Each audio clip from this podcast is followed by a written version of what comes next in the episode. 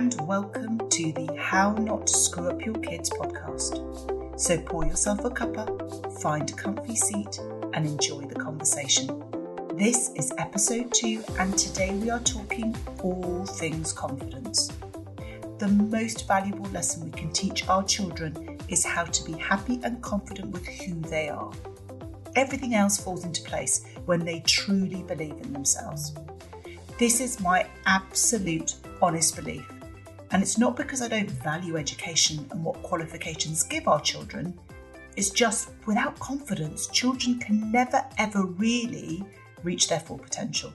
And who wants a child growing into an unfulfilled adult? Raising confident, resilient, happy children has never felt harder. With ever increasing pressures on our children to do better and be better, it can feel overwhelming as a parent to know where to begin. Your once happy go lucky child no longer believes in themselves. They don't feel clever enough, popular enough, confident enough. Whatever it is, you fill in the blanks, whatever enough. Maybe your child finds friendships difficult. They struggle with a lack of confidence about their own ability, or they simply won't push themselves out of their comfort zone. Whatever the challenge, this podcast episode is for you. It is my wholehearted belief when children are given the right set of tools and strategies, they can successfully negotiate any challenge life might throw at them. My goal with this episode is really to help you think about confidence in a new way and for you to take away just one of my three gives to start using in your family today. So let's get started. Firstly, let's get two common misconceptions out of the way to get us started. Number one, confidence is not being loud, being an extrovert, being arrogant, being perfect. Confidence is an inner understanding of who you are, your strengths, your challenges, and the areas you're working on. We are always a work in progress, and confident children and confident adults accept themselves fully for who they are right now. Common misconception number two I hate to break your illusion, but confidence is an inside job. So we can heap on all the praise we want with our children. If they don't believe it from the inside, truly believe it, then it really doesn't matter what you or I think or how much praise we heap on them.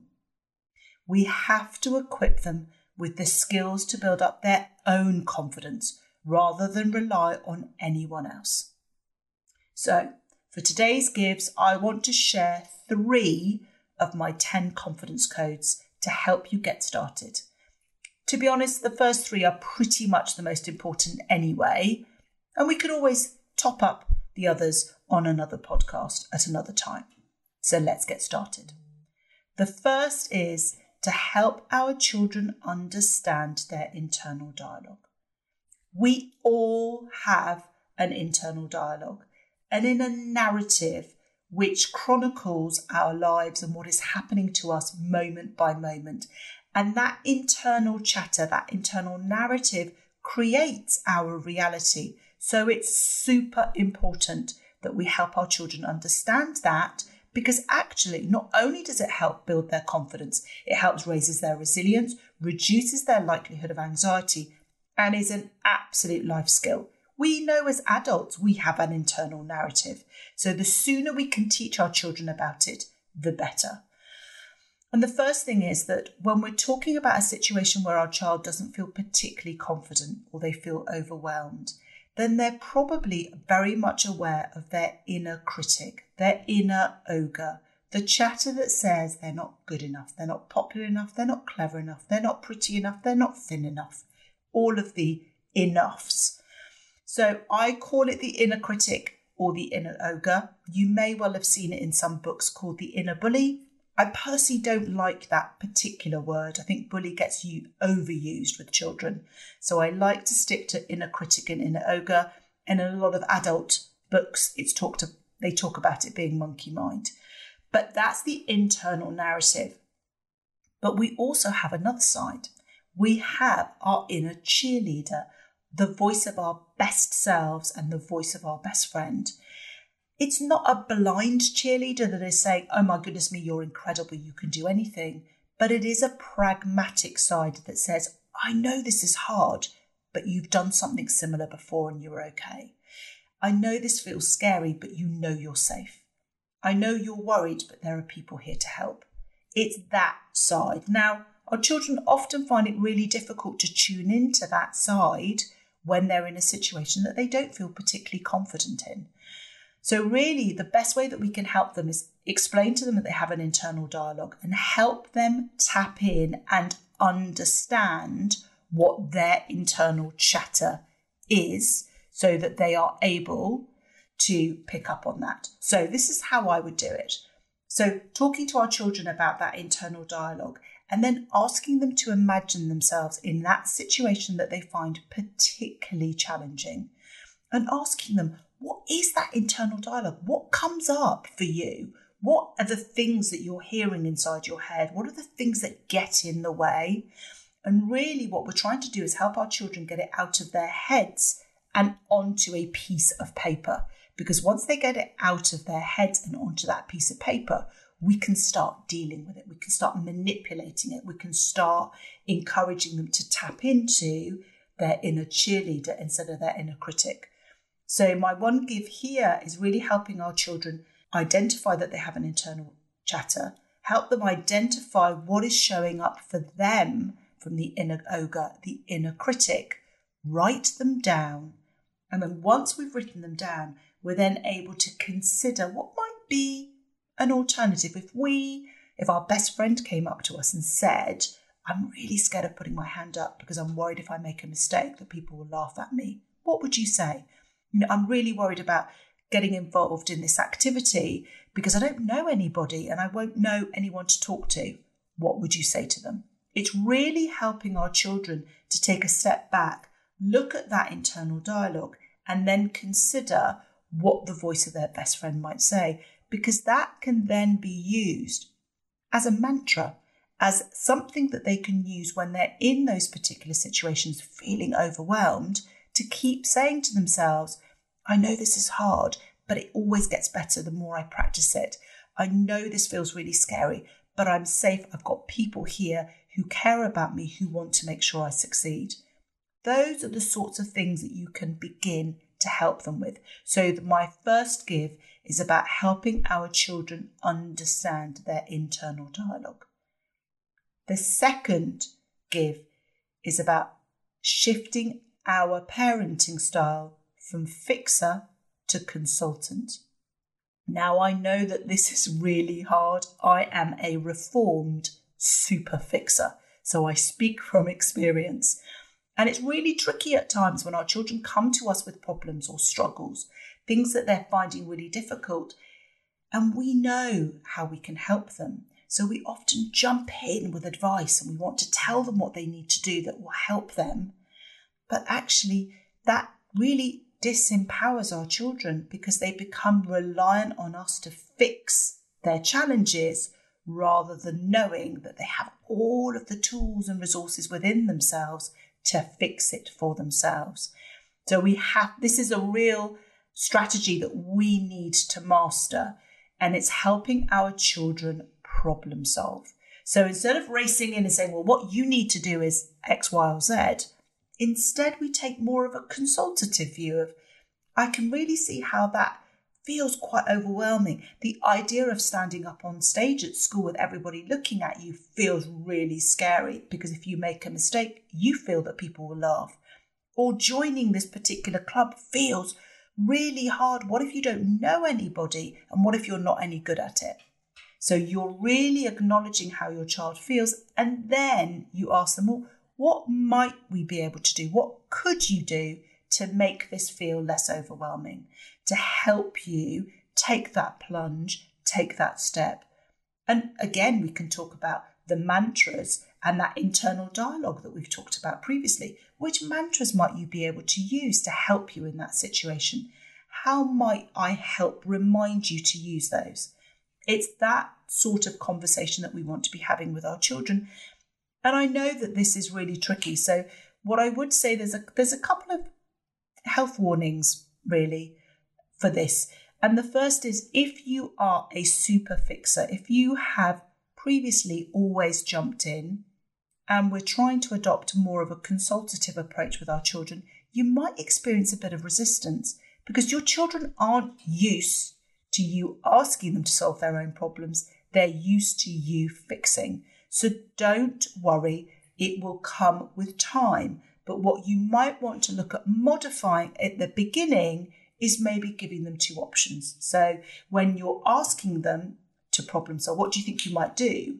And they don't have a solution, then you might say, well, in the past, I found that this has really helped me in this situation. And also, this has really helped me. What do you think? Which one might you want to try first? So we're encouraging them to be able to start choosing, making those choices because honestly, when you the face of a child who has come up with a solution themselves, implemented it, and then they've seen it work, or maybe it hasn't worked, but they feel so empowered. So that's health warning number one. Health warning number two is about timing.